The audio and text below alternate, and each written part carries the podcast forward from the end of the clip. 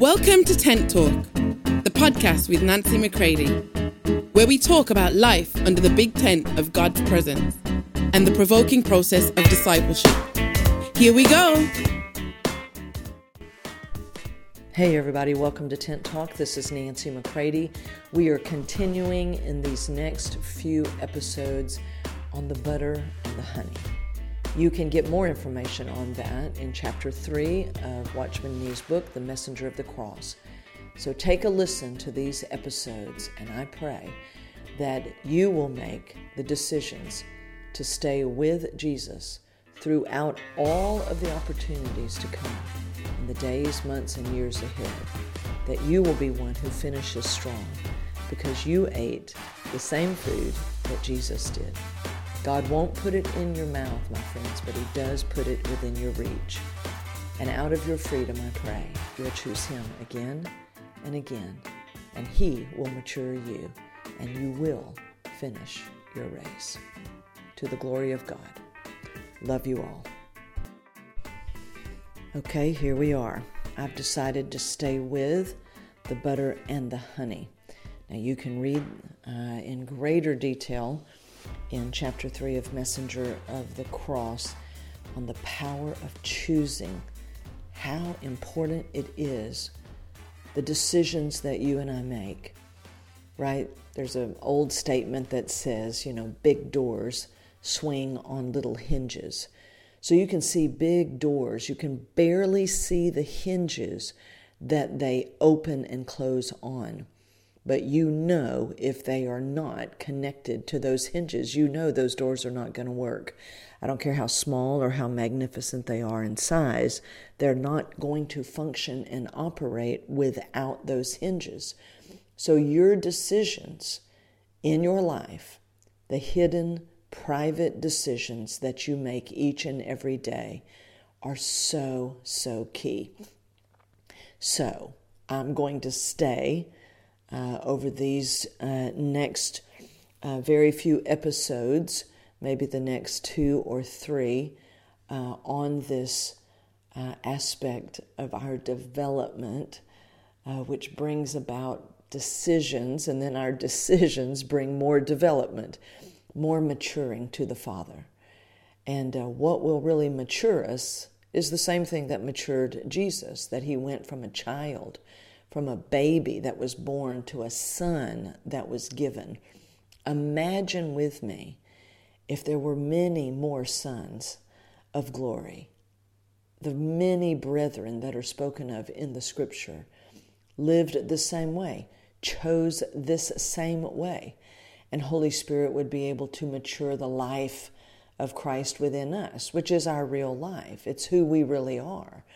And our thinking uh, begins to be in full agreement with his thinking. And we begin to move, as the scripture says in some translations, more rhythmically uh, in his ability, in his grace, fueled by his love.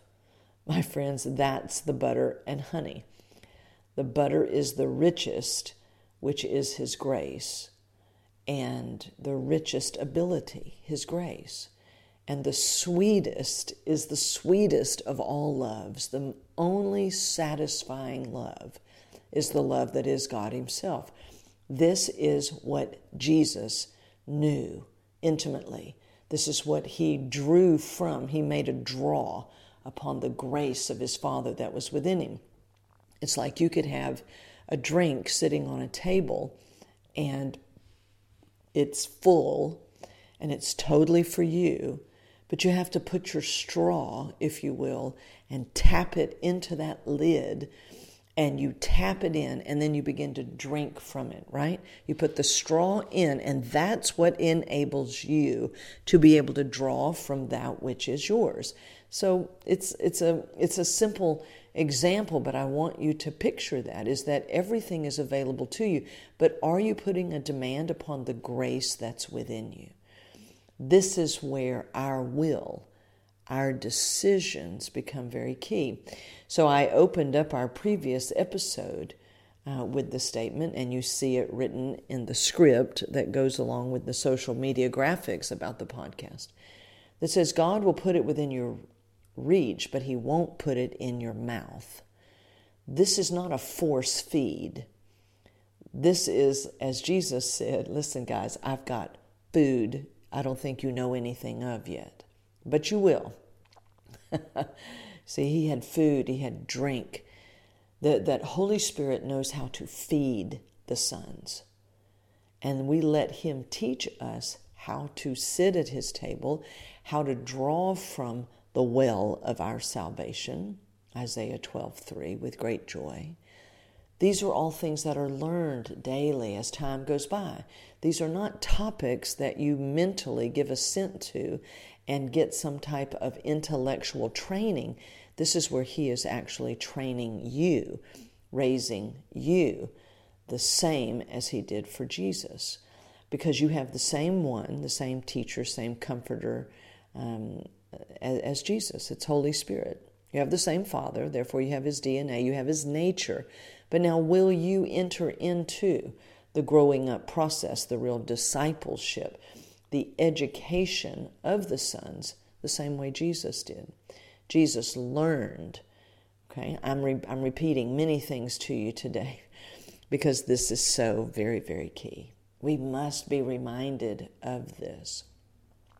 And I am especially mindful of it as I'm still here in Engers, Germany, and we're going to be having meetings today and and uh, debriefing on what we've just experienced and what we've seen because we know this is a massive training center here in Engers, Germany, which that word just happens to mean in German basically a tight and narrow way. Uh, but it's going to lead into great uh, wide open spaces. This is something that God promised me years ago, and, and being here and learning these things, you begin to realize I do believe God has had a plan, and we are discovering it. We are not making it happen, but we are discovering it, and it's so fresh that sometimes you're just almost a little bit in shock. You're like, this is actually happening. And we don't want to romanticize that, that, you know, it's just in the daily decisions, one foot in front of the other, and guess what? We find ourselves right where the Lord was leading. And, and so I've been focused on the last several days uh, on Hebrews 12, uh, on training. In the Message Bible, this word training comes up. You're not being punished, you're being trained. The trouble you're in is not punishment, it's training. And then it comes to a place, I think, there in the section of the Message Bible, Hebrews 12, 4 through 11, that says it's those who are well trained who mature in their relationship with God. So come on, let's walk this way of Jesus. If we're his followers, let's follow in his way uh, and let's allow the same. Let's eat what he's eating the butter and the honey. He said, My my meat, uh, my meat is to do the will of my Father. And uh, so here we go. All of that was free. here we go. Now, I'm going to say some things to you that I've said before, but they bear repeating. You have a future, and it's dripping with butter and honey. The love and grace of God, all of the love, which is our motivation, right? The scripture tells us, right? That which is not motivated by love will all be burned up. You're like, oh my, how am I going to make sure? No, no, you're not going to make sure. You're going to uh, take hold of this love, this honey. You're going to let Him love you. And I promise you, He will cause it to all be done out of love. Excuse me. All done out of love. And grace, this butter, this rich, rich grace, is God's ability to live this way. And you share in that. So again, Jesus told his disciples that he had food they didn't know of, but he knew that they would eventually if they chose to go this same way. Remember, Jesus was not on automatic pilot, right? This wasn't like, oh, yeah, well, that's Jesus. I mean, it was just, you know, he, of course, he was, go- no, no, he was a man, son of man, right? Who he was also Son of God, but he came allowing himself to be a man who would choose to live in the power of Holy Spirit. Holy Spirit would then give Jesus all the power, energy, animation, everything to live out his real desire. And Jesus, as he matured and as he grew, he chose. So I'm going to remind you, I briefly mentioned these things in our previous episode, but I'm going to go deeper with them now. And I want to share with you six or seven, let's say, I think there's seven in this list I have. There, I'm sure there's more. But this list I have of seven places where Jesus was making pivotal decisions, these, these small hidden hinges that continued to open up the big doors of his destiny, which was our salvation, returning us to the Father, uh, because first and foremost, Jesus did everything for the Father, then for us.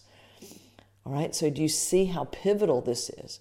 The decisions that you're in right now. Don't let the enemy put pressure on you that you've got to make it all happen. No, the Father's going to reveal things to you. You're going to talk. He's going to share. You're going to walk through your daily life, and He's going to make things clear to you. Your discernment is going to be sharpened, right? And probably, like me, like many others, probably you're going to make some mistakes. But let me just introduce Him to you as the Redeemer. He will redeem all mistakes, the manure of our life, if we let Him. And that mistake will become fertilizer at the very roots of your life with Him. Trust me, He knows how to make um, trouble into fertilizer. he knows how to make failure into fertilizer. Oh, that's so good. Failure into fertilizer. Mm. Come on, my friends.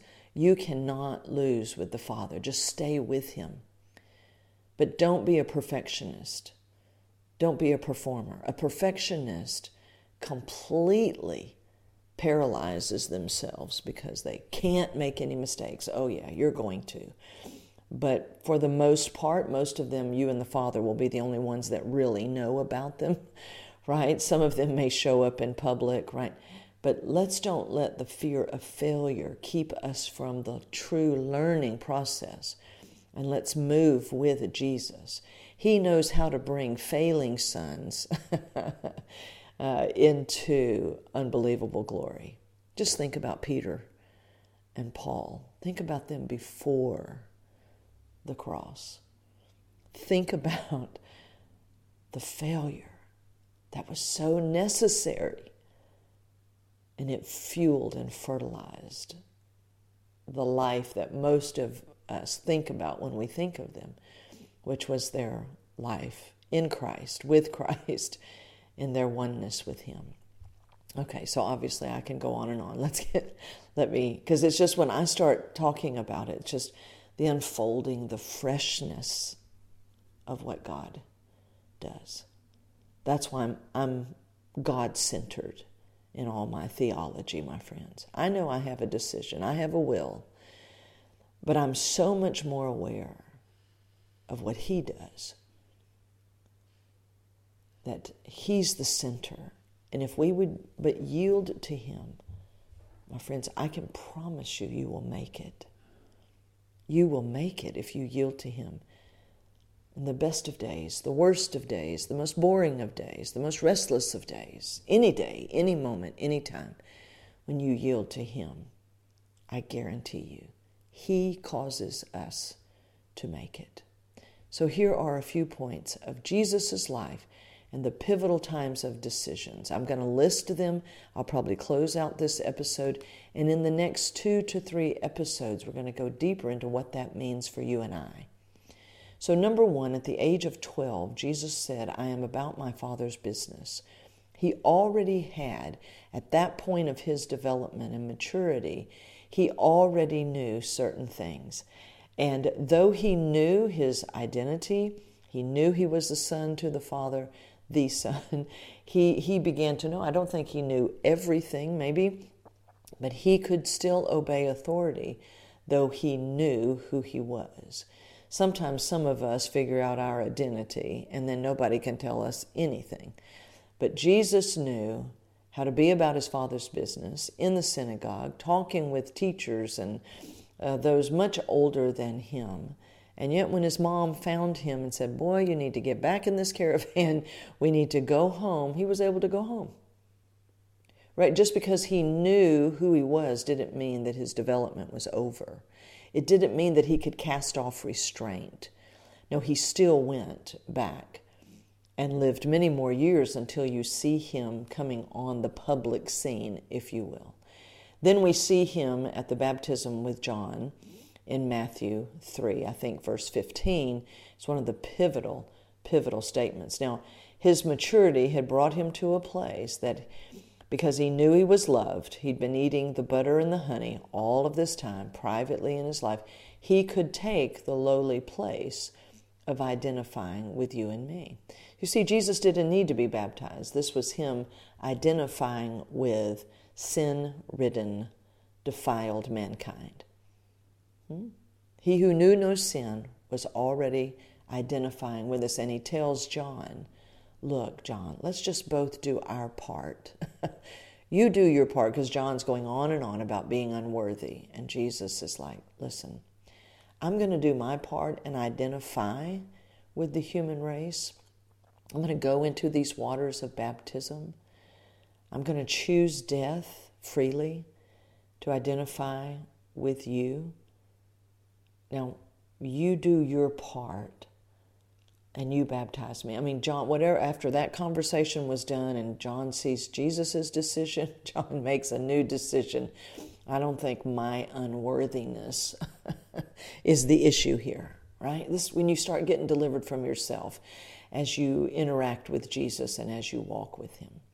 So, number one, he was about his father's business at the age of 12. He went to the river to be baptized by John to identify with us in his 30s, right? The third is uh, there is uh, the temptation uh, in the desert, um, Matthew 4, I believe, and, pl- and several other places.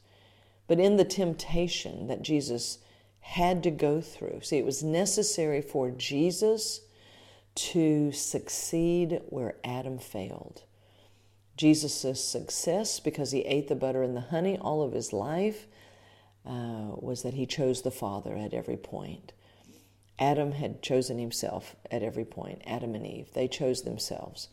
So it was very necessary for Jesus to literally go through those decision points.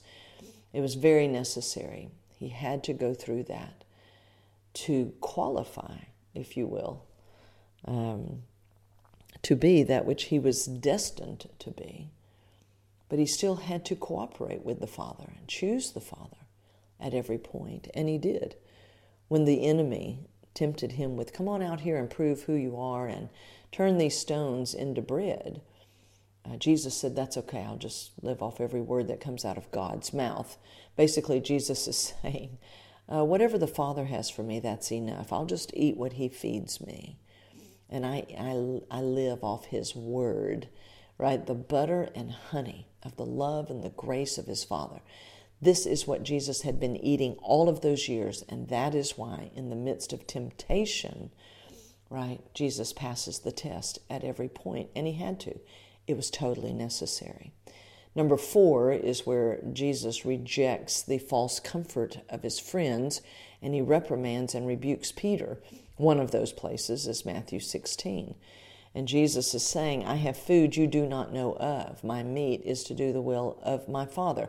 You see, Jesus had deeply trained appetites. And because he knew the real thing, he never fell for the counterfeit, the fake, the faux love of man. Jesus didn't need the false comfort of his friends. When Peter's like, I'll protect you, I won't let them. See, if you've been eating self pity, you're going to fall for that false comfort every time because deep down you really think you're being mistreated by the Father. So when friends come along and people come along who who think, "Oh, you're too important to be treated that way. You're, you know, look at how hard you work. You better be careful, my friends. You better be careful and on high alert of of friendships and new acquaintances that think you need to be protected from the Father. You need to be, this is too much for you. And they start sounding like the self pity you have been deeply nurturing inside. You've been catering to self pity inwardly. That's why, if you go back into Hebrews 12, it talks about Jesus and that there are others, right? This great cloud of witnesses around him. Let's be put in the mindset, right, my friends? We are not the only ones working. We are not overworked by the Father, right? I mean, come on, everybody is an 11th hour worker to somebody. Okay, you're not the first, you won't be the last. Trust me. I don't care how long I've walked with the Lord. I've been with the Lord for 37 years. I assure you, I'm an 11th hour worker to somebody, right? I mean, there are people in the nations, my friends, in previous generations who paid a price I don't know anything of. And yet I'm here in nations standing on the shoulders of people who went before us, right? I mean, come on. You cannot allow any cultivation of self pity. It's killer, it's demonic. Ooh, the enemy loves to take hold of self pity in the sons, but Jesus never, ever, ever went into self pity. Why? Because he freely chose to go with the Father. He knew the Father, he knew what was going on. He and the Father had profound private communion together.